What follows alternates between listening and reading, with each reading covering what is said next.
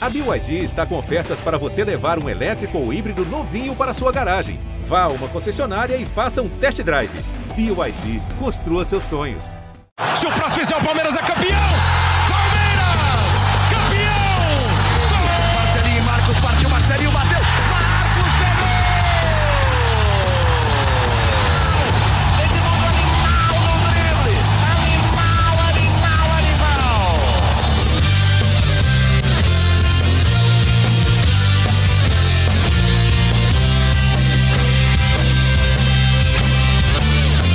Salve, salve, palestrinos! Está começando mais um GE Palmeiras, o podcast exclusivo do Verdão no GE.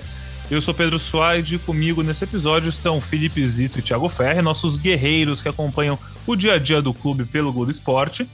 E também um estreante, Leandro Boca, nosso representante da torcida, que agora também compõe esse elenco de craques. Já tem videozinho dele na voz da torcida lá no ge.globo barra Palmeiras, falando sobre a partida de ontem contra o Internacional, que é o grande assunto desse podcast de hoje, claro.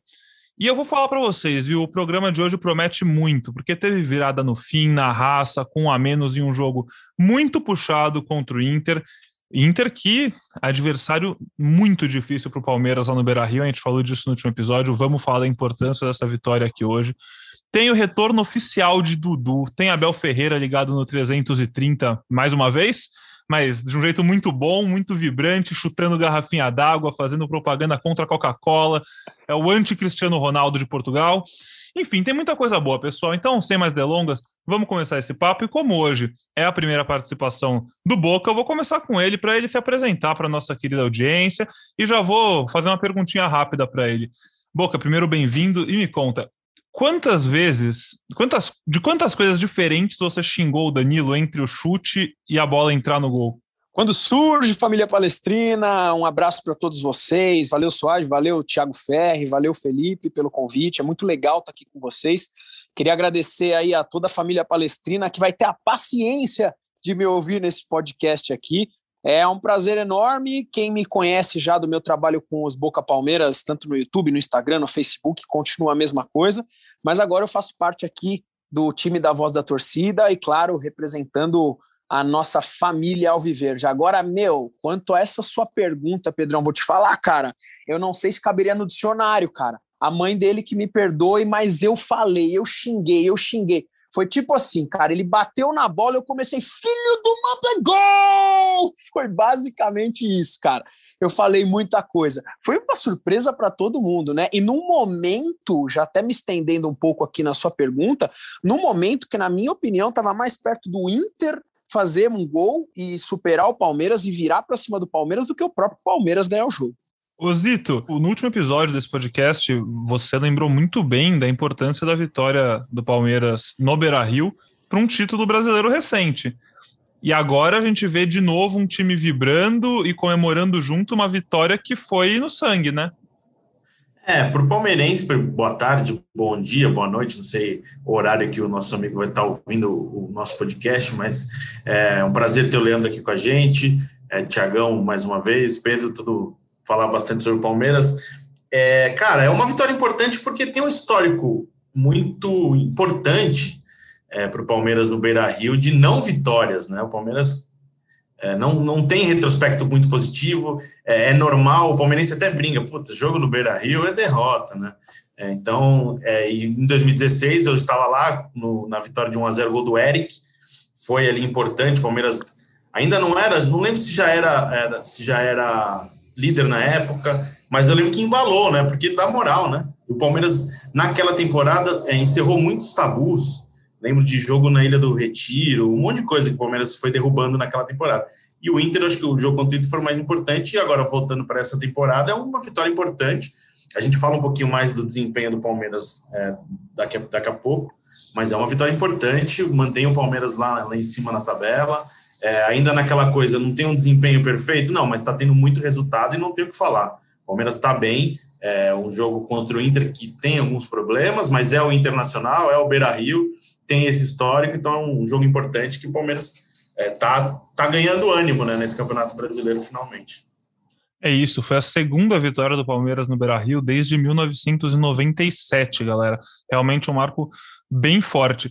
Tiagão, Bem-vindo também ao podcast, mais uma vez, sempre um prazer contar contigo aqui. Queria puxar essa sua entrada triunfal pela sua análise lá no ge.globo barra Palmeiras. Gostei muito da palavra que você usou, resiliente. É isso que esse Palmeiras tem se provado nesse começo de campeonato? Fala aí, Pedro. Boca, bem-vindo ao, ao GE Palmeiras. Então, eu acho que é, cara. Quando você pega uma equipe que vence em situações adversas seguidamente como foi América no último lance, Bahia naquele jogo sim jogando mal é, e conseguindo, principalmente defensivamente, né? E aí virando já nos acréscimos. E esse jogo que é super difícil do Palmeiras vencer, Palmeiras no Beira-Rio normalmente vai mal.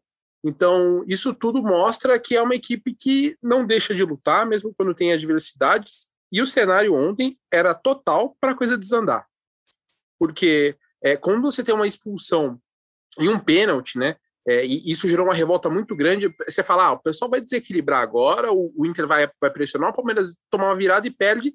E aí você já. Porque você pensa assim, um empate no Beira Rio já era ótimo, por toda essa história que a gente falou do Palmeiras de dificuldades, fora de casa, mas já seria um pouco amargo. Pelo, pelo Palmeiras ter saído na frente, poderia ter feito 2 a 0 antes. E aí acaba que, que naquela, naquela situação você fala: meu, o Palmeiras agora não pode perder. E o Palmeiras cria a chance e vence o jogo. Então, eu acho que é isso. É uma equipe muito resiliente também porque é uma equipe que está desfalcada. Cara. A gente não pode esquecer que o Palmeiras tem um aproveitamento alto, está ali no G4 do Campeonato Brasileiro, na frente, inclusive, de outros candidatos ao título, enquanto não conta com Everton, não conta com Gomes, não conta com Vinha. O Dudu, que está voltando agora, ainda leva mais um mês, pelo menos, na pior das hipóteses, um mês, né? O Palmeiras vai tentar antecipar isso na FIFA, mas ainda não tem o Dudu. Então, o Palmeiras, mesmo com muitos desfalques, sem às vezes fazer um, um grande jogo, e eu até acho que ontem foi um jogo melhor do que os outros, é, o Palmeiras tem sido uma equipe resiliente e está conseguindo pontos importantíssimos, porque uma vitória, uma vitória de, de, dessa forma como foi a de ontem, é aquela que você fala, isso vai ajudar a equipe a embalar. E o Palmeiras embalando e com os outros rivais patinando, isso é uma coisa muito importante na briga pelo título brasileiro. Só queria falar, lembrar do, do, do gol do Danilo também. Eu estava fazendo a transmissão do tempo real no GE. E aí, quando era um uma baita oportunidade para o Palmeiras, uma boa jogada do Davidson, um ótimo passe do Danilo Barbosa. Quando ele toca na bola, eu, eu fiquei assim, caramba, ele desperdiçou esse gol que era o gol da vitória, né? Quando a bola entra e, o e o Luiz Carlos Júnior começa a narrar, eu me deu assim um negócio, o que está acontecendo? Como, como assim gol, sabe? Então até demorei ali para entender, um lance muito, muito bizarro. É, tem, a gente vê várias reações agora na internet, né, de, da galera Perdeu, não, gol. Parece hoje sim, hoje não, sabe? É uma coisa muito louca. Foi um lance, merece esse destaque porque foi uma coisa absurda. Ele, ele, não quis fazer aquilo, obviamente, né? Ele errou o chute, mas foi um golaço e uma vitória muito importante para o Palmeiras. Eu falei exatamente isso no vídeo ontem, que o feio é não fazer gol, né? É, o, a forma que a bola entrou não foi nada plástica, mas nossa senhora, que golaço, porque foi um dos gols que eu mais comemorei esse ano, com certeza, nessa temporada, né? Vamos dizer assim. Nah, e se ele faz aquilo de propósito, pelo amor de Deus, dá uma cavada daquelas no quinto andar, a bola Frieza, nem tocar né? na rede, tá maluco? Fim do jogo. Tá louco. Não, eu vou até já aproveitando. Hoje aqui, pô, a gente tá com quatro pessoas no podcast, eu acho que vai ficar muito mais muito mais conversa, muito mais leve. Eu acho que a gente tem que aproveitar, porque também, depois de um jogo desse, a gente tem que trocar ideia em muitos momentos, porque foi um jogo que cara, mexeu muito com, com emoção, né? Foi um jogo realmente muito emocionante como um todo, porque a gente viu pênalti para o Inter, que foi pro VAR, de cara eu particularmente não achei que tinha sido pênalti, depois realmente eu acho que foi, é, por mais que tenha sido uma carga, entre muitas aspas, fraca, pô, mão aberta, nas costas, por trás, é, é pênalti, não tem o que fazer. Teve o não pênalti no Daverson, é, que eu até agora, para ser honesto, não entendi. Eu, eu, acredito que foi por impedimento, né? Que marcaram, que não, não teve uma explicação oficial, mas a única explicação que dá para não marcar aquele pênalti é ter sido impedimento. Prefiro acreditar nisso do que xingar ainda mais a arbitragem do que a gente já xinga sempre porque, mas enfim, também é bem possível que tenha errado na tomada de decisão, mas teve isso, teve a expulsão, aí um gol desses no fim, cara, é muito louco. Eu acho que temos que aproveitar e começar falando um pouquinho rapidinho sobre o Danilo mesmo, né? Porque assim, é, para mim, é inconcebível o Palmeiras montar um time titular sem o Danilo para jogos que você escolhe, não, esses 11, tô com todo mundo em forma, preciso ganhar, não tenho que poupar para a quarta que vem. Danilo, para mim, é um pilar. Ele precisa jogar, é um pilar em muitos sentidos emocional, acho, até mesmo sendo jovem, e muito técnico. O Danilo, e aí acho que o Zito e o Tiagão, até o Boca talvez saibam mais do que eu isso por acompanhar mais tempo e acompanhar talvez até mais a base. O Danilo é um cara que na base jogava de meio ofensivo, pelo que eu li. É um cara que tem uma qualidade de saída, de contra-ataque, tanto que você viu no fim do jogo ele puxando contra-ataque como se fosse um ponto esquerda. Ele tem capacidade de fazer muito mais do que um primeiro volante. E eu acho que ele é um jogador fundamental e assim, ainda não saiu a, a lista olímpica atualizada, né? Foram de 18 nomes para 22. É, o Danilo é um cara que eu acho que, assim, o torcedor do Palmeiras pode ficar bravo, tomara que ele não vá para desfalcar o Palmeiras, mas é um cara que, para mim, tinha que estar tá no radar olímpico, porque é um cara do mais alto patamar para o futuro dessa posição. O Pedrão, com certeza, eu concordo com você. Na realidade, essa leva do Palmeiras, né, que veio da temporada 2020-2021, se você pegar o Danilo, o Patrick de Paula, o Gabriel Menino, são jogadores que têm tudo para estourar no, no futebol brasileiro. O Gabriel Menino, na minha opinião, caiu muito de rendimento né? O Patrick de Paula teve e foi, e foi o primeiro que eu acho que o, que o que chegou mais alto, mais rápido, né, em moral Exato. assim. Foi um pico, foi um pico de ascensão absurdo e caiu. O Patrick de Paula teve uma queda de rendimento, mas ele voltou. Aí teve o episódio da, da festa clandestina, enfim, que vocês já discutiram bastante aqui também. Agora, o Danilo, eu considero hoje, dos três que eu comentei, pelo menos o mais regular. Por quê? É um cara que, como primeiro volante, marca muito bem, é um cara que dá o bote, só que ele ajuda muito na saída de bola. Como você já falou aqui, lá de trás, ou seja, lá da base, ele já era um jogador que jogava com meio ofensivo. Então o Palmeiras tem muito a ganhar com a regularidade do Danilo. Cara, eu sou muito fã do futebol do Danilo. É, foi uma surpresa do Luxemburgo no ano passado ele, ele, como você falou, né, jogava um pouquinho mais avançado, ele não era nem titular do time sub-20, ele aparecia de vez em quando. Tanto que a gente nem cogitava ele como é, um candidato a subir. Foi muito novidade, foi muito momento. Ele é um jogador que aproveitou muito bem as oportunidades de treinar com o elenco profissional, subiu como novidade. O Vanderlei colocou ele num jogo, acho que contra o Bragantino, em Bragança e ele tá aí desde então. Eu acho um baita jogador, um ótimo, um ótimo achado. Ele deu uma velocidade e uma qualidade para o Palmeiras na saída de bola. É só ver a chegada dele para o gol, né? Já nos acréscimos, não nos acréscimos, acho que faltava dois minutos para o fim do jogo. Ele consegue, ele tem essa, essa, essa condição física de chegar ao ataque, é, se apresentar na área para fazer o gol. Então, é um jogador muito inteligente. É, não, não, ainda tem um pouquinho de dificuldade em finalização, não aproveitando o erro que foi gol, mas ainda tem um pouquinho de, de dificuldade nesse, nessa parte, mas é um jogador que entrega muito bem a parte defensiva e a saída para o jogo, velocidade. Eu, eu, sou muito fã do futebol dele, gosto muito dele, e tem uma história de vida legal, então é, é um cara que o Palmeiras achou muito bem, é, e também é um desses jogadores que tem destaque, possibilidade de ser negociado. Palmeiras que agora começa a abrir a janela para o mercado europeu, né, principalmente. Então é um jogador que que já foi avaliado, que é especulado em, alguma, em alguns clubes, então é um, é um jogador que o torcedor do Palmeiras pode perder em algum momento, não sei se agora, não sei se futuro, mas ele tem potencial para venda e fazer o Palmeiras lucrar de alguma forma também.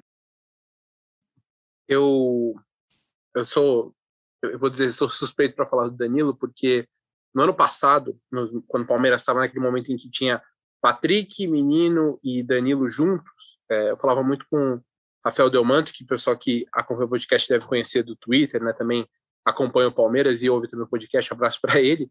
É, e eu falava para ele, falei, cara, eu acho que o Danilo é o melhor dos três, mesmo com pouquíssimo tempo, porque eu acho que o Danilo ele é, ele é muito inconstante. Até durante os jogos eu acho que ele é inconstante, mas para mim ele tem um, um, um, teto muito, muito alto. Ele é um cara que ele tem um vigor físico, ele tem uma boa chegada, ele tem uma, um passe longo muito, muito bom tem a jogada do gol, ele inicia a jogada do gol do título da Libertadores, ele deu uma bola para o Davidson ontem contra o Internacional também, que ele deixou o Davidson na cara do gol, e ele, ele tem uma capacidade de virar o jogo com uma velocidade muito boa, então acho que ele tem muitas qualidades para ser um, um jogadoraço, para ser um jogador muito, muito bom. Só que ele teve a questão de primeiro de altos e baixos de desempenho, é, e é uma posição importante a dele, porque o Danilo especificamente é pelo visto pelo Abel mais como primeiro volante, ali é uma posição que você pode errar muito pouco, né?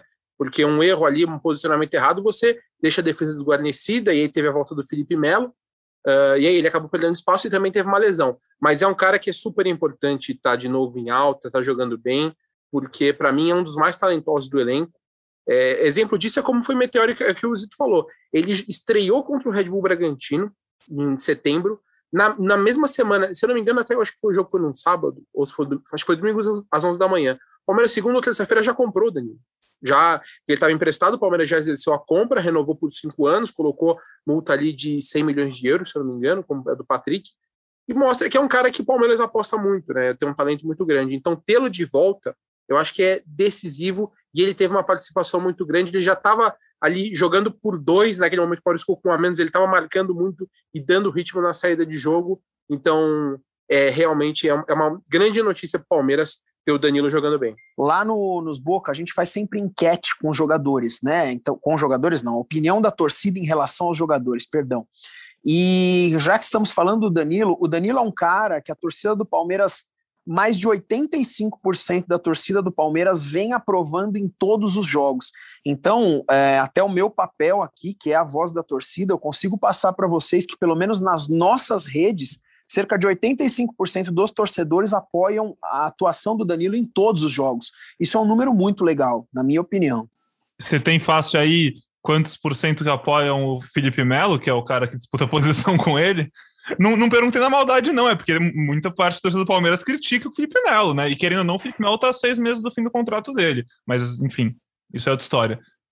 Não tenho fácil aqui, eu posso buscar esse dado, mas realmente um número muito menor, gira em torno. Eu gosto muito do Felipe Melo, tá? Eu gosto do futebol dele, gosto da raça dele, mas de um modo geral, a torcida do Palmeiras na, no, no nosso, no, na nossa enquete Sim, lá claro, claro. gira em torno de 55% a 60%. Não tenho esse número preciso aqui. Não, tranquilo, tá certo. Era só para realmente fazer. Imaginando a comparação, já imaginava que seria mais baixo, até porque ser mais alto que isso é bem difícil. É, seguindo aqui, eu vou passar de um loiro pivete para outro loiro pivete, porque ontem foi dia dos descoloridos, né? Que o Daverson fez o primeiro gol do Palmeiras, foi fundamental nessa vitória. E se há, não sei, umas duas, três semanas a gente estava fazendo o podcast aqui com o primeiro treino do Daverson e especulando qual seria a importância dele. A gente falava muito da nova função, nova característica que o Abel não tinha, né? Um cara que saiba cabecear. A gente falava da questão anímica de ser um cara um tanto quanto maluco, no bom sentido, e que podia dar uma chacoalhada em alguns momentos. E ontem, cara, o Abel Ferreira deu uma declaração que, para mim, foi fenomenal. Falou que ele tem o que ele quer de todos os jogadores. O Abel disse que o Palmeiras não tem os melhores jogadores do mundo, não tem o melhor treinador do mundo, mas ele, Daverson, citou nominalmente o Daverson, tem o que eu quero de todos os jogadores. Às vezes as coisas não saem porque não estamos tão inspirados, mas uma coisa que ele tem e que todos precisam ter é entrega total absoluta. É um orgulho para quem o vê correr e um exemplo para todos nós. Antes de passar a vocês, meu primeiro comentário é: quem diria que a gente ia ouvir algo assim sobre o Daverson há, há um mês, a gente ia ser taxado de maluco se alguém falasse que a gente ia ouvir algo com o Daverson assim. E a minha segundo comentário é: se ele tá falando isso do Daverson, imagina quando ele vê o Dudu, que ainda joga bola pra cá. O Daverson, Vamos falar primeiro do Davidson. Primeiro não, tem que falar só do Davidson agora, porque acho que merece... Dudu a gente fala depois, que é um capítulo específico é, e grande é, desse podcast é. também. E falar do Dudu é fácil, né? Muito. Não, não, é, não, não, não tem problema. Cara, o Davidson merece ser elogiado por esse retorno ao Palmeiras, esses primeiros jogos. Ele é um cara muito intenso, ele sempre foi muito intenso, e ele sempre viveu naquela linha ali que, para exagerar, é, é, é muito perto. E ele está muito bem agora, tranquilo, é, sabendo lidar essa intensidade dele. Está é, sendo importante para o time, tanto que tem ganhado oportunidades, deixado o Luiz Adriano no banco e tem entregado dentro de campo. É, não só na parte da vontade, a gente sempre soube que ele é um jogador que mostrou até muita vontade, às vezes até um exagero. É, então, essa vontade não é uma surpresa para mim. Talvez seja para o Abel, porque está conhecendo o trabalho dele agora. A questão do Davidson mais era ser uma, um jogador mais tranquilo e regular. E ele está cumprindo bem a função dele. Ele é um camisa 9, ele está na área, ele dá trabalho, ele disputa na marcação, ajuda ali na saída de bola e está entregando super bem. É não só pelos gols, é, já tinha feito gol contra o Juventude, mas está tá sendo importante, está a, a, jogada do segundo gol passa por ele, né? Um ótimo passe para o Danilo. Então, acho que ele merece sim. É, a torcida pegou no pé, a gente mesmo pegou no pé dele. É, já ele merece, já mereceu muitas cornetadas. É, o Palmeiras não pensava em retornar, em ter ele de novo, em reintegrar. É, a ausência de clubes interessados meio que obrigou o Palmeiras a ter ele em campo.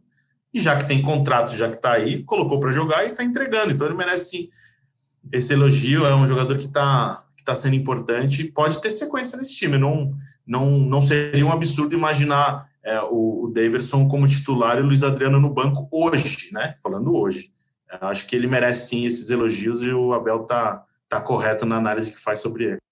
Então, Felipe, eu, eu vou ser muito sincero, cara. Quando eu vi que o Daverson estava voltando para o Palmeiras, cara, quase que eu arranquei o meu último fio de cabelo aqui de tanto estresse, cara, porque eu acho o Daverson um jogador. Eu não estou discordando de você, eu concordo com tudo que você falou sobre o momento do Daverson, mas lembrando de quando ele chegou, eu acho o Daverson um jogador tecnicamente limitado, comparado ao Luiz Adriano, eu acho ele bem limitado.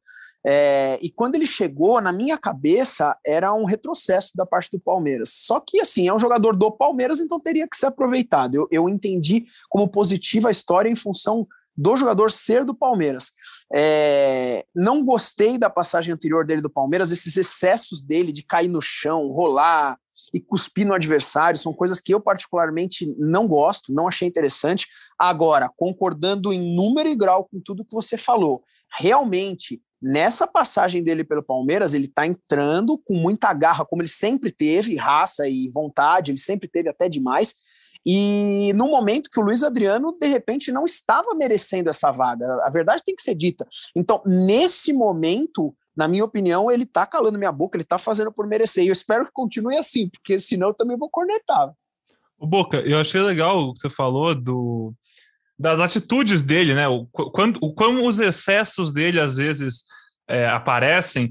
E ontem eu tive a impressão que quando ele sofreu aquele pênalti que não foi marcado por investimento, meu, nem os jogadores do Palmeiras acreditaram que tinha sido pênalti, ninguém. O banco de reservas, assim, beleza, ficou sentado, ninguém vai reclamar, ninguém caiu na dele, cara. Antes de ver o replay, antes de ver o replay, para mim era mais uma Daversonzice ali, cara eu já nem eu já levantei da cadeira, já fiquei totalmente revoltado aí depois do replay, eu mudei de opinião. A reação do Edenilson é muito boa. Ele chega e ele tipo começa a rachar o bico olhando pro Davidson e olha pro árbitro, tipo, cara, não, você sabe que não foi nada, né? Convenhamos. Tiagão, Davidson, cara, assim, tá jogando bola, tá fazendo gol, tem suas limitações, tá fazendo gol. Agora acho que para a torcida do Palmeiras só ficar ainda mais feliz com ele é se essas atuações dele fizerem o Luiz, Luiz Adriano acordar e voltar a jogar o que ele pode, né? Ah, para mim é, é uma das, uma das boas notícias da volta do Davidson é, é, é, essa questão da disputa com o Luiz Adriano. O que o Boca falou, eu concordo. Eu também eu não, não, não achava que era o ideal a volta dele. Até quando a gente falava em outros podcasts aqui, entre Borja e Davidson, eu falava, se fosse para trazer um deles, eu preferia o Borja também acho que não era o ideal, mas é, pelo desempenho do Borja no Júnior Barranquilha, eu preferia que voltasse ele. Ainda tem essa novela do que vai acontecer, né? Ele não vai ficar no Júnior Barranquilha, mas vamos ver se não pintar alguma proposta depois da Copa América. Uh, mas o Davidson, acho que a principal questão do Davidson é que ele não tá, ele tá sendo um cara que ele tá entendendo que é, não vou dizer uma última chance, né? Mas ele sabe que ele não tem mais muitas oportunidades se essa der errado no, no Palmeiras, eu tô falando, né? Que é o clube que ele tem contrato, enfim é, ele sabe que esse é um momento assim de que ele precisa agarrar essa chance, então ele está sendo muito mais comedido, ele não está sendo aquele cara espalhafato que é o que vocês falaram. Era muito chato ver, assim, ele entrava, era espalhafatoso, rolava e cavava tal, que é uma coisa que ele é um cara. Quando o Abel fala né, que ele se entrega demais, eu acho que esses exageros vinham por isso, porque ele é um cara que ele quer fazer tanta coisa e não precisa fazer, era o tipo de coisa que não precisava fazer. Ele fazendo o que ele está fazendo agora já é muito útil, ajuda bastante porque ele tem as claras limitações dele, ele tem suas dificuldades, tanto que ele perdeu aquela bola que eu falei que o Danilo entregou para ele ali dentro da área, ele tentou finalizar meio torto ali, finalizou mal uma chance que era clara, mas depois ele, além de fazer o gol, ele iniciou a jogada do segundo gol com um passe muito bom para o Danilo Barbosa. Então, o Davidson concentrado fazendo as coisas que ele pode fazer, ele pode ajudar em algumas coisas específicas.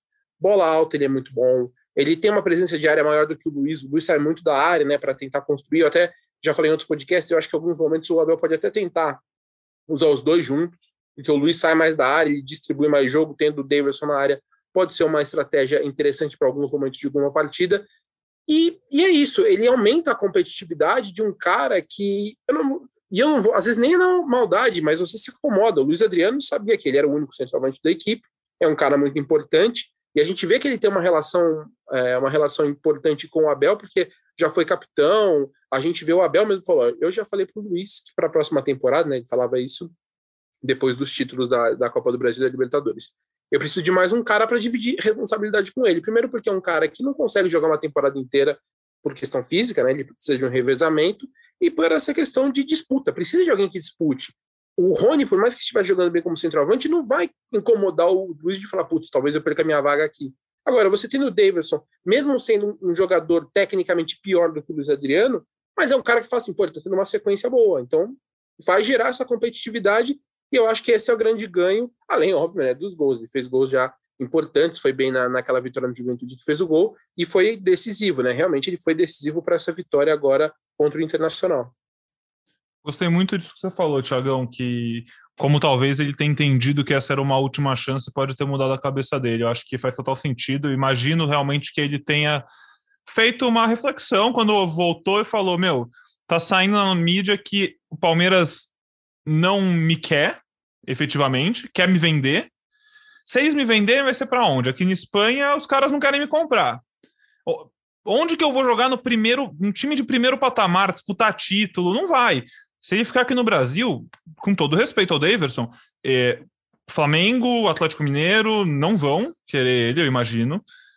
Se tanto, ele consegue ir para um time de meio de tabela, do, da Série A, pode ser um Santos da vida, que precisa de um 9, um Fortaleza, um time que pode brigar, alçar coisas maiores, mas não chega para ser titular absoluto também, não. Então, eu imagino que o Davidson realmente tenha passado por algo assim e fico muito feliz por ver esse, entre muitas aspas, renascimento dele. Um Davidson maluquinho, mas do lado de cada linha, como o Zito muito bem definiu. É, antes da gente seguir nosso podcast para falar sobre Dudu e outras questões do Palmeiras, falar de especulação de Abel Ferreira, falar até de Matias Vinha, Borja, tem, tem muito assunto ainda para a gente passar rapidinho. Queria ouvir de vocês se vocês têm mais comentários, alguma coisa mais que vocês gostariam de falar sobre essa partida com o Inter, que foi uma partida que mexeu tanto com essa semana. Eu tenho um comentário que me frustra um pouco. Tá? Agora é o momento corneta. Eu sempre apoio o Palmeiras. Eu defendo a, o símbolo do Palmeiras em qualquer lugar. Eu quero sempre o melhor, obviamente, do time que eu amo. Agora, uma coisa que eu não gostei, sinceramente, e não venho gostando, é da postura do Palmeiras na virada de, de, de tempo. Então o Palmeiras estava bem, estava indo para cima, foi para cima do Inter no primeiro tempo inteiro, estava melhor do que o Inter até o trigésimo, trigésimo segundo minuto do primeiro tempo.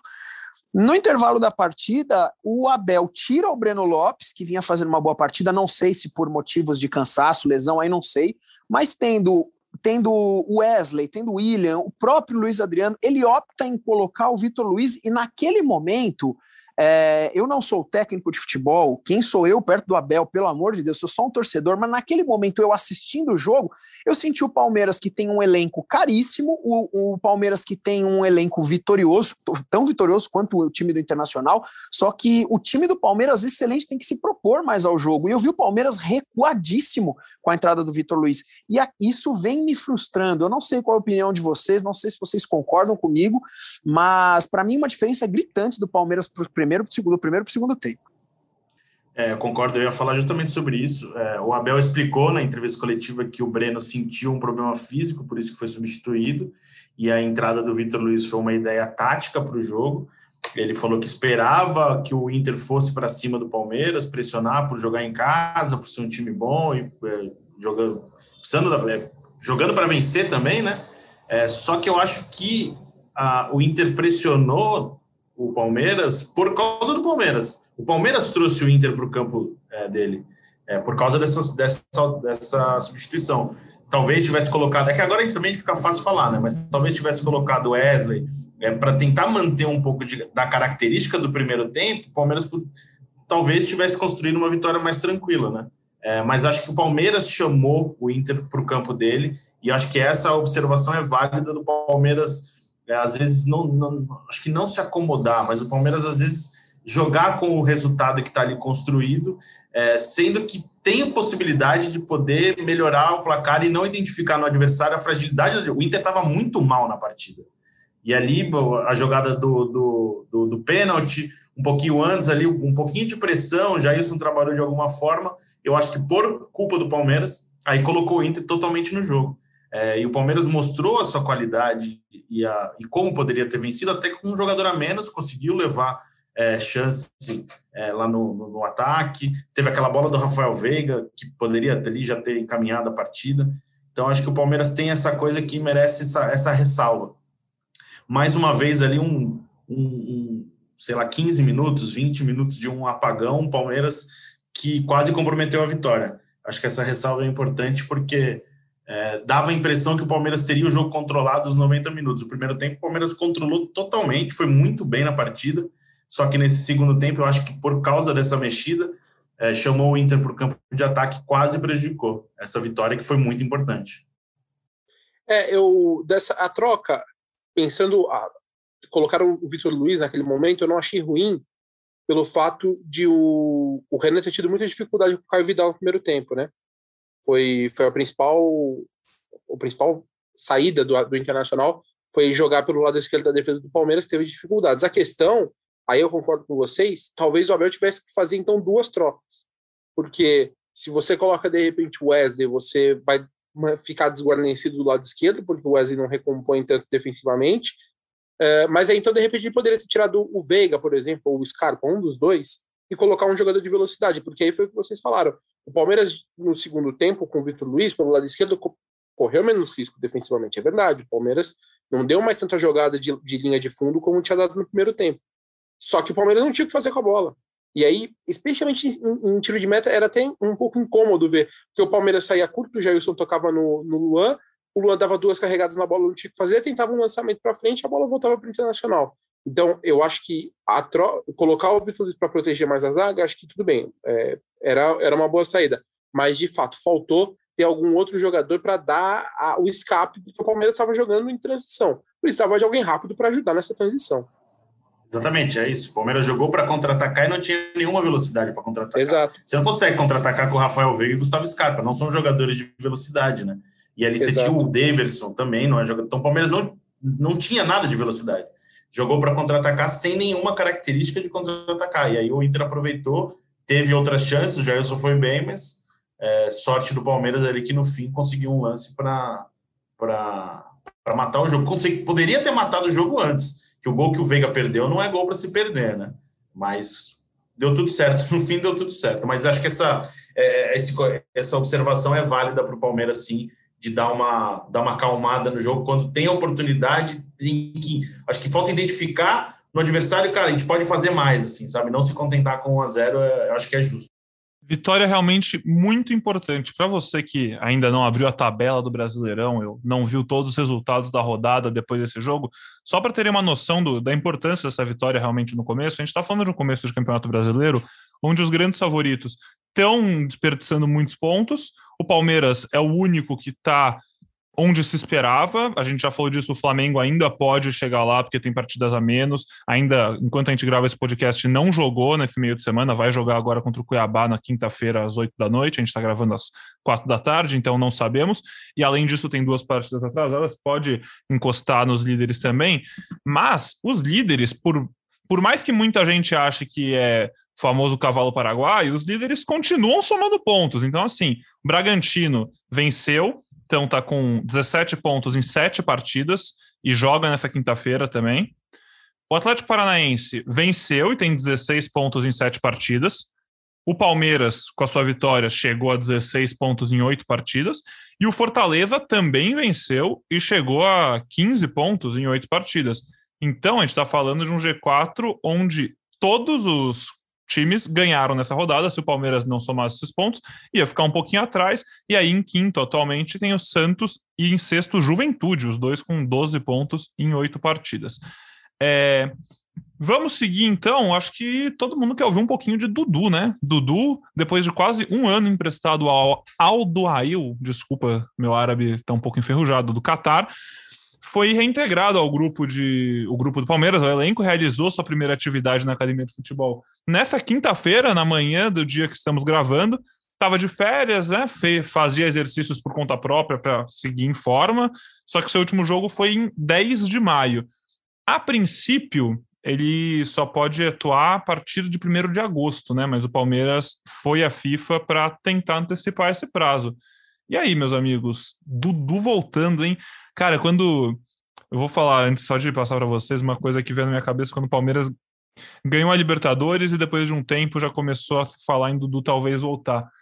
É, não sei se o Palmeiras vai ganhar outra Libertadores nos próximos anos, é, não tem como saber, vai competir, pode ganhar, mas, puta, cara, que, que estranho, que sentimento louco vai ser se o Dudu jogar pelo Palmeiras por 10, 12 anos e no único ano que o cara estava emprestado, ele não estava no título da Libertadores. O cara que provavelmente vai ser o maior ídolo de toda uma geração de palmeirenses que está crescendo, né? Que tem aquele, aquela camisa mais especial da infância. Quantas crianças não tem essa camisa do Dudu? Não é o cara que você sonha em entrar em campo junto? E que loucura que exatamente no ano que ele foi emprestado, o Palmeiras ganhou a Libertadores. Tomara que ele possa ganhar uma. Acho que todo mundo aqui torce para isso, profissionalmente, é, pessoalmente, quem ouve, enfim. Tomara que ele tenha essa oportunidade, porque isso é muito chato se ficar esse asterisco, todo mundo lembrado do jogo no Palmeiras de chegou em 2014, 15, até sei lá, 2024, e falar, pô, o Palmeiras ganhou uma Libertadores aí no meio e não vai estar tá carimbo dele. Feliz pela volta do Dudu, né, gente? Ele foi campeão. Ele, assim, é, é difícil falar, né, que ele foi campeão da Libertadores, mas ele participou da campanha. Ele jogou os dois primeiros jogos antes daquela da primeira parada por causa da pandemia. Ele joga contra o Tigre, joga contra o Guarani. Então ele, ele participou de alguma forma, mas não sei se dá para considerar ele campeão, né? Porque a, a, a campanha o Palmeiras constrói no segundo semestre, com o Abel, já não era nem mais o Luxemburgo. É, teve, então, teve é a pausa do coronavírus, né? Aí Isso, trocou de técnico. Parece outro mundo. Parece outro mundo, é, é exatamente. Tanto que, assim, quando eu falei, eu, eu, eu, realmente nem lembrava que ele tinha jogado esses primeiros jogos. Então, eu até. É. Obrigado por corrigir, ele, ele é campeão. Eu entendo. É, eu não sei se, mas... eu não sei se ele ganhou medalha, sinceramente. É diferente, eu não sei, eu não sei, de verdade não sei, porque ficou muito, com um ano depois, praticamente, o Palmeiras conquistou o título depois que ele saiu, seis meses depois que ele saiu, né? Quase. Então é, é difícil, é difícil. Eu acho que é, para ser, para não ter dúvida, ele ganha a Libertadores esse ano agora e não fica nenhuma dúvida. Ele vira protagonista, pode ser capitão, aí acho que tá tudo em casa, né?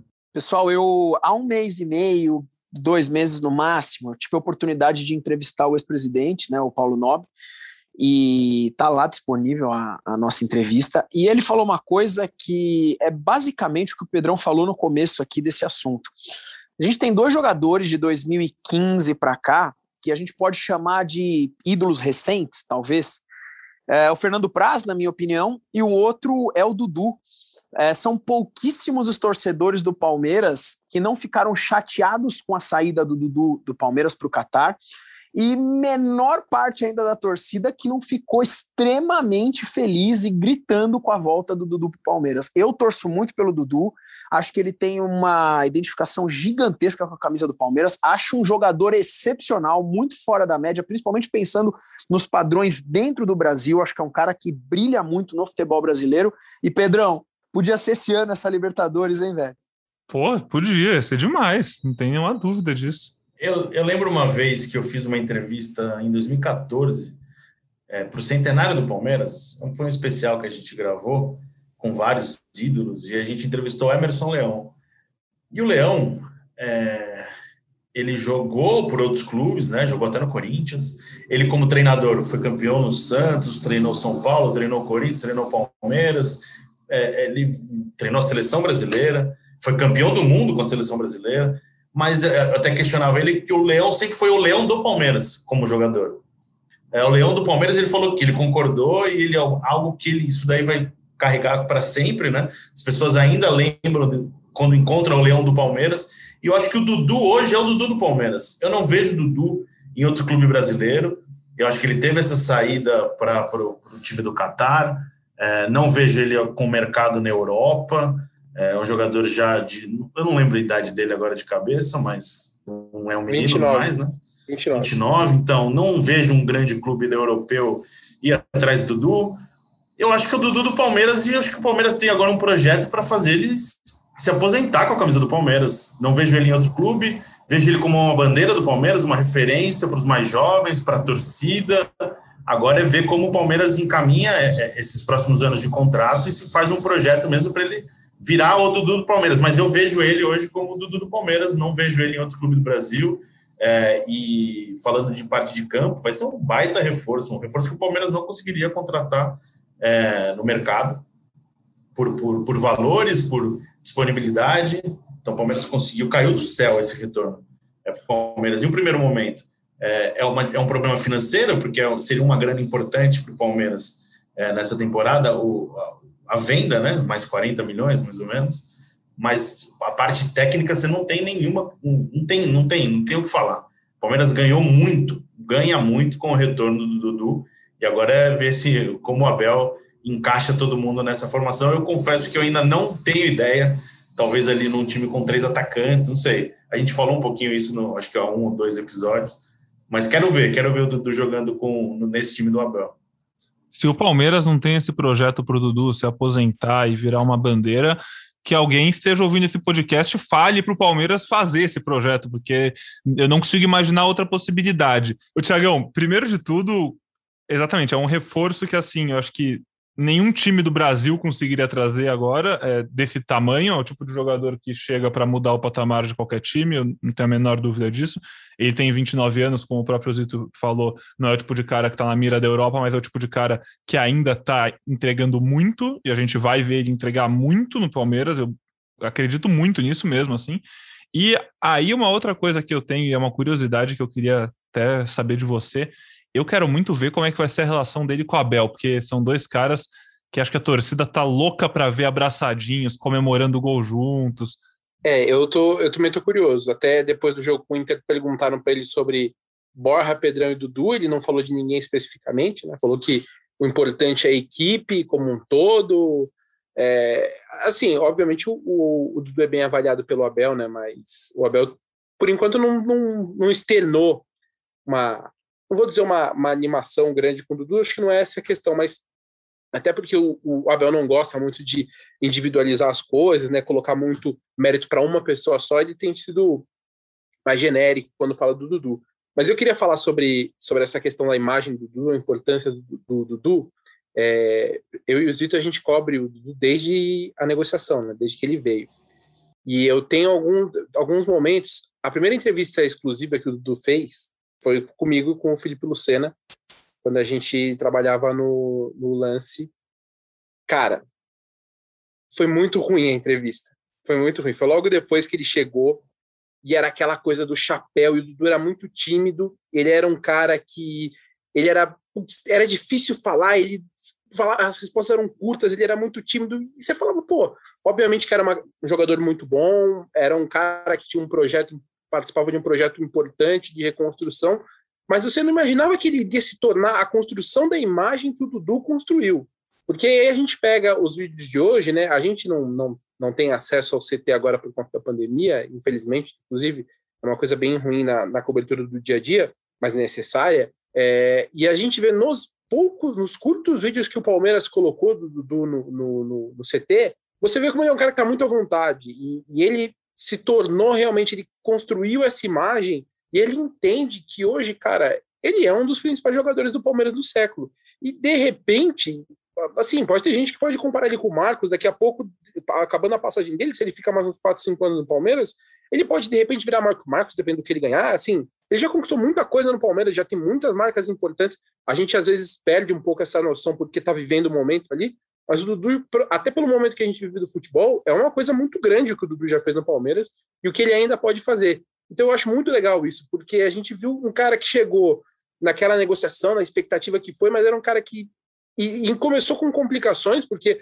o Palmeiras perdeu o Paulista em 2015 e ele acabou que teve aquela confusão com, com o Guilherme Sereta, chegou a ser suspenso tal. E você fala, putz, aí ele é decisivo na Copa do Brasil, decisivo também nos brasileiros, e virou o que virou. Então eu acho que é muito legal para a gente que acompanhou ver o que era o Dudu quando chegou, com a expectativa que tinha, mas um cara que era muito tímido, muito verde ainda, para virar isso que vocês falaram. Eu, eu acho que o Dudu hoje é isso, é o cara, ele é o cara do Palmeiras hoje.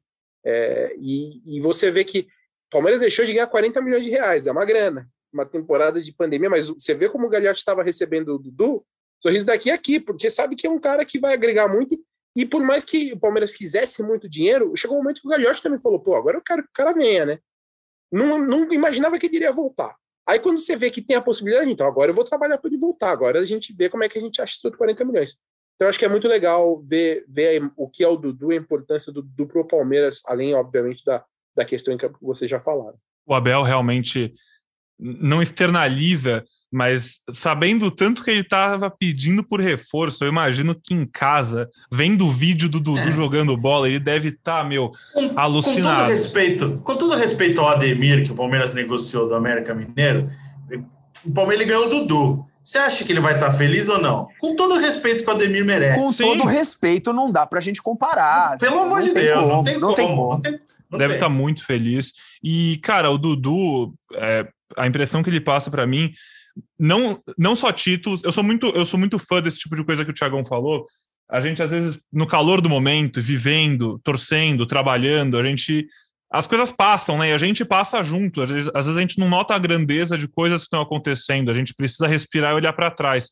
Mas o Dudu, a importância dele, a gente vai olhar para trás, vai lembrar dos títulos, todos, vai lembrar das grandes atuações, das grandes jogadas, dos gols decisivos, vai lembrar do chapéu, vai lembrar da comemoração com o boné contra o Corinthians. Assim, são coisas que para o torcedor às vezes pega quase tanto quanto um título. E eu acho que o Dudu virou o pacote completo nessa questão, porque ele entrega jogando bola, entrega provocando rival, entrega ganhando título e agora pode entregar como um pilar, né? Como uma referência cada vez mais veterana, ainda mais no momento que o Palmeiras está produzindo tanto jogador jovem. E o Dudu, aí, acho que o Boca pode até confirmar melhor do que eu como torcedor mesmo Dudu tem um papel, uma questão no subconsciente do palmeirense, né, de ser o momento que o Palmeiras se permite voltar a ser protagonista, né? Ele é o cara que vira a chave no momento que o Palmeiras vira e fala: "Não, não vou mais brigar para não cair, não dá mais isso, vou brigar para ser campeão". E o Dudu é o cara que chega e pega a camisa 7 e fala: "Esse é o cara". E ele entrega. O começo realmente, como o Thiago falou, é, é, normal, né? Quando o cara é contratado, a gente, a gente nunca lembra dos primeiros dias de uma, de uma lenda quando foi contratada no, no, no para um time. Porque é, é, normal uma oscilação, mas aos poucos ele vai chegando numa consistência assustadora, Dudu. É, Tiagão Zito, sobre essa questão rapidinho da FIFA, o torcedor do Palmeiras deve estar tá maluco para a FIFA aceitar isso e o Dudu já poder estrear assim que tiver condições físicas, estiver entrosado. O que a gente sabe de, o que a gente tem de informação disso? Isso aí é uma coisa que pode acontecer efetivamente ou é mais aquele estamos jogando verde ver se os caras liberam? Sabe, assim, Palmeiras já tem o não, né? Palmeiras, a princípio, já tem que não, não vai conseguir, mas é, a FIFA é, tem uma discussão em, em curso por conta da mudança das datas de janela de transferência por conta da pandemia. E é isso que o Palmeiras vai argumentar. Houve uma mudança na, na janela, né? Agora só vai poder registrar a partir de 1 de agosto. E aí, o Palmeiras está argumentando não com jogadores que contrate, né? Que nem uh, saiu, a gente publicou ontem que o Palmeiras tem interesse no Matheus Fernandes, por exemplo, uma contratação. Isso é diferente, né? Esses são jogadores que são do Palmeiras, estão voltando de empréstimo, vão ficar teoricamente um mês só treinando, e o Palmeiras argumenta que se não poderia antecipar por conta dessa mudança. Mas é um caso que não tem, muito, não tem precedente semelhante ainda, né? A FIFA ainda não deu razão para alguém usando esse argumento. Então, por isso que o Palmeiras entende que é difícil. Vai tentar, porque, obviamente, né, vai ter o um jogador aí já treinando durante um mês. Se conseguir, de repente, voltar, até para, de repente, conseguir usá-lo na Libertadores, por exemplo, ótimo. Mas é um caso que o Palmeiras considera, por essa falta de precedentes, Palmeiras acredita que vai ser difícil que a FIFA dê razão ao clube e deixe que antecipe a inscrição principalmente do Dudu e do Pedrão, né? O Borja também vai entrar nesse balaio, mas o Borja não, tá, não voltou ainda. Aproveitando, então, fala de Borja, tem alguma novidade do último episódio para cá? Assim, ainda está naquela vai, não vai? O, o empréstimo dele acabou nessa quarta-feira, no último dia de junho, é isso mesmo? Isso, acabou agora, dia 30. Estava até falando com o pessoal que, que trabalha com Borja, falaram para o Júnior ele não volta, mas uh, vamos ver o que vai acontecer, porque ele está disputando a Copa América, é, não estão descartando receber uma proposta. É, até o Palmeiras também não, não crava ainda que ele vai voltar, tá tudo planejado para que ele volte. Mas se também chegar uma proposta de venda interessante, o Palmeiras não vai achar ruim. No cenário atual, que é sem proposta de venda que seja interessante, o Borja vai ser reintegrado.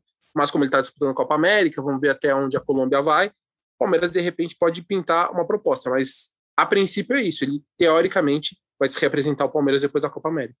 Perfeito. Então fiquem sempre ligados lá no ge.globo Palmeiras que o Zito, o Tiagão vão trazendo as notícias quentinhas do que acontece lá no Verdão. Só quando vocês falaram sobre o Dudu poder, talvez, se a FIFA permitir, até o Pedrão também, jogar antes do começo de agosto, tava, eu fui dar uma olhada no calendário do Palmeiras para julho e, meu, tem uns joguinhos chatos, viu?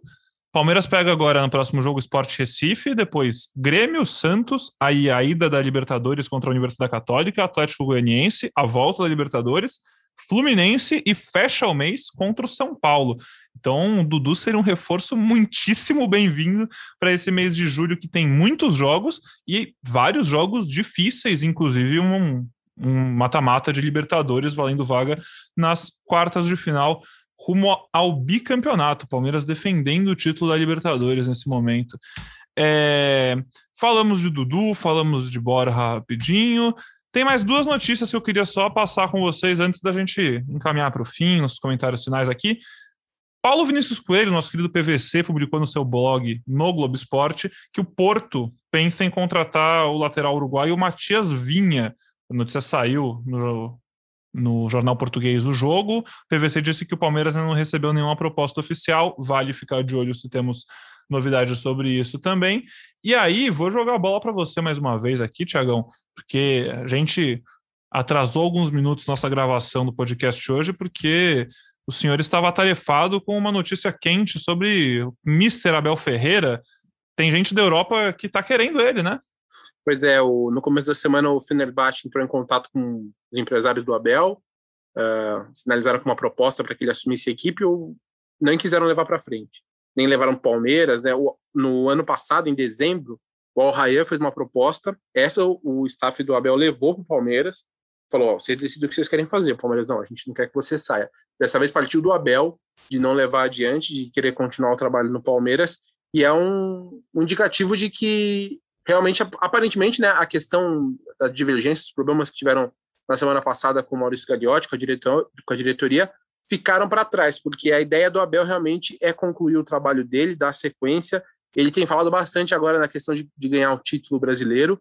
Até foi uma, para mim foi uma vira, o discurso dele mudou bastante depois daquela reunião de sexta-feira, que ele está sempre falando, ah, a gente vai ser campeão brasileiro, estou colocando na cabeça que a gente vai ganhar o brasileiro. Teve a reunião com os jogadores depois da partida com o Bahia, depois daquela reação enérgica ali depois do jogo com o Internacional. Então, de fato, a cabeça do Abel nesse momento é essa continuar o, o, trabalho no Palmeiras e tentar conquistar esse brasileiro além da Libertadores. E aí, por isso, nem levou para frente essa possibilidade de ir para a Europa e ir para o Fenerbahçe. Tá certo. Inclusive, ótima postura do Abel. Acho que falta gente que fale, vamos ser campeão. Tô, a gente quer ser campeão, vamos lutar para isso. Acho muito legal quando treinadores que, principalmente os que podem ser campeões, né? Ninguém esconde que o Palmeiras é favorito. Então acho legal que ele assuma essa responsabilidade, bate no peito e fala: vamos lutar para ser campeão sim. Tô botando isso na cabeça dos meus jogadores e quero o título. O Cuca aí, fez é. isso, vocês lembram? É, era exatamente isso que eu ia falar. o Cuca isso fez isso aí, bateu no peito. O Palmeiras tinha sido praticamente humilhado. Nós, torcedores, nos sentimos mal com aquela derrota para Água Santa. Vocês lembram disso? O Cuca bateu no peito e falou: Nós vamos buscar, nós vamos ser campeão brasileiro. E foi, cara. Foi, foi numa entrevista pro Zito. Você participou dessa entrevista, né, Zito? Você, verdade, o. Foi, foi, foi assim, ele falou, o Palmeiras foi eliminado na, na, no Campeonato Paulista, no jogo contra o Santos, nos pênaltis, lá na Vila Belmiro, acho que quarta de final, semifinal, e ele dá essa resposta para entrevistas de rádio. Para quem não conhece, agora teve reforma Vila Belmiro, tá com uma sala de imprensa para o time visitante muito boa, só que antes era um lugar muito pequeno, muito apertado. Então era meio que padrão. Primeiro entrevista de rádio, depois entrevistas de TV, e a gente acompanhava junto com a TV, imprensa escrita, né? É, e o Cuca, na entrevista para a rádio, naquele dia, fala: não, vamos ser campeão brasileiro. E, e não tem registro disso. Por quê? Porque foi para a rádio, não tinha imagem de ninguém. A gente fez uma entrevista com o Cuca, acho que três, quatro dias depois, lá no CT. É, eu, o Tociro e o Fernando Vidotto E aí a gente pergunta, pô, mas você falou que vai ser campeão. Ele fala, vamos ser campeão brasileiro. E aí ele fala daquele jeito dele lá, é, reafirmando. Tociro podia estar tá aqui para imitar melhor. É, e foi campeão mesmo. É, claro que era, uma, era um jeito de motivar o time depois de um momento difícil, é, de eliminação. Aquela campanha do Palmeiras naquele Campeonato Paulista foi muito ruim, né? O Palmeiras teve aquela goleada contra o Água Santa. Então foi, foi um negócio para motivar os jogadores, né? Depois ele explicou. Ele tentou, ele tentou se desligar desse discurso durante a campanha, né? É, é, é, meio do Cuca isso. Mas foi, foi, ele falou e foi campeão. Acho que vale. A última vez que um treinador prometeu ser campeão foi campeão. Agora o Abel tá com uma responsabilidade grande aí. Bom, pessoal, é isso. Então, podcast recheadíssimo, podcast alto astral, com novidade, com estreia, muita coisa boa. Boca, muito bem-vindo, cara. Nos vemos em breve, logo, logo espero mais podcasts assim, alegres, pô. Avante palestra, obrigado a todos vocês. Foi um prazer conversar muito de Palmeiras, que é a coisa que eu mais amo nessa vida, desde 1987, com os meus cabelos brancos. Eu amo muito Palmeiras e conversar com vocês aqui foi bom demais. agradeço pela oportunidade. É, valeu toda a família palestrina que já me acompanha aí desde 2015 e que todos os podcasts estejam nesse clima, né? Porque ainda bem que eu estreiei com o jogo de ontem, porque imagina se fosse o contrário, tá louco, nem quero imaginar. Um já abraço, ia ser xingado, já não, ia ser cornetado de pelo palmeirense. Você sabe como pelo é palmeirense é chato, não, né? Então é, já ia é ser cornetado. Mas eu é. sou mais um, mas eu sou mais é. um, né, cara? Então eu entendo. Obrigado, viu? Obrigado mesmo, galera. Avante palestra. A gente que agradece. Tiagão, muito obrigado você também. Muito bom, muito bom. Beijos e abraços, pessoal. E bem-vindo, Boca. Zito, um prazer sempre. Estaremos juntos aí na semana que vem, provavelmente, né? Então, até a próxima. Muito obrigado e se cuidem, usem máscara. Ah, o Totti está de férias, eu, eu vou ficando aqui até não deixarem mais. Quando o Totti voltar, se quiserem continuar me chamando, eu também não vou reclamar. Não, já aliás, a gente tem que começar. Vamos, vamos conversar sobre a participação de Henrique Totti, né? Porque acho que ele está ameaçado, eu acho. Como assim sai de férias? Como assim o cara sai de férias nesse momento da temporada? Não pode. Não, e ó, eu, eu vou ainda né? jogar uns, uns, bastidores aqui ainda na frente. Pô, o cara saiu de férias no mesmo tempo que o, o Bruninho Palamin, que é nosso estagiário de podcast, também tá saindo de férias. Então ainda. Olha aí. Que palhaçada é essa? Quebrou você, Pedrão. Cara, os caras estão me quebrando, mas tudo bem. O fazer... time nessa situação e o cara tirando férias é brincadeira. Não tem como, não tem como. Mas, pessoal, de novo, agradecendo aqui o Zito, o Tiagão e o Boca, agradecer a sua audiência, sempre muito fiel. Vocês já sabem,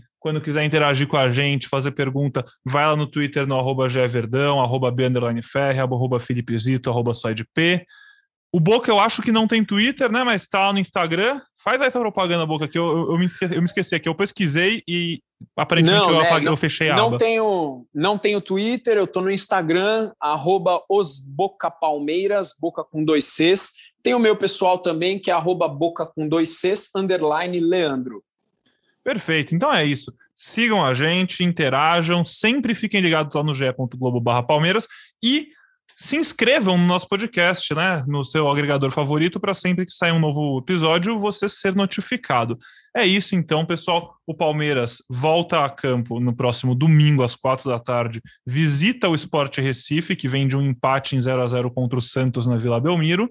E na segunda-feira estaremos aqui novamente juntos para falar de mais uma rodada do Brasileirão, falar de Dudu e todas as notícias que tiverem no Verdão. Tá certo? Um beijo, um abraço e até a próxima. Um ótimo final de semana para todos vocês. E partiu Zapata. E partiu Zapata. Partiu Zapata, sai que é sua, Marcos. Bateu para fora!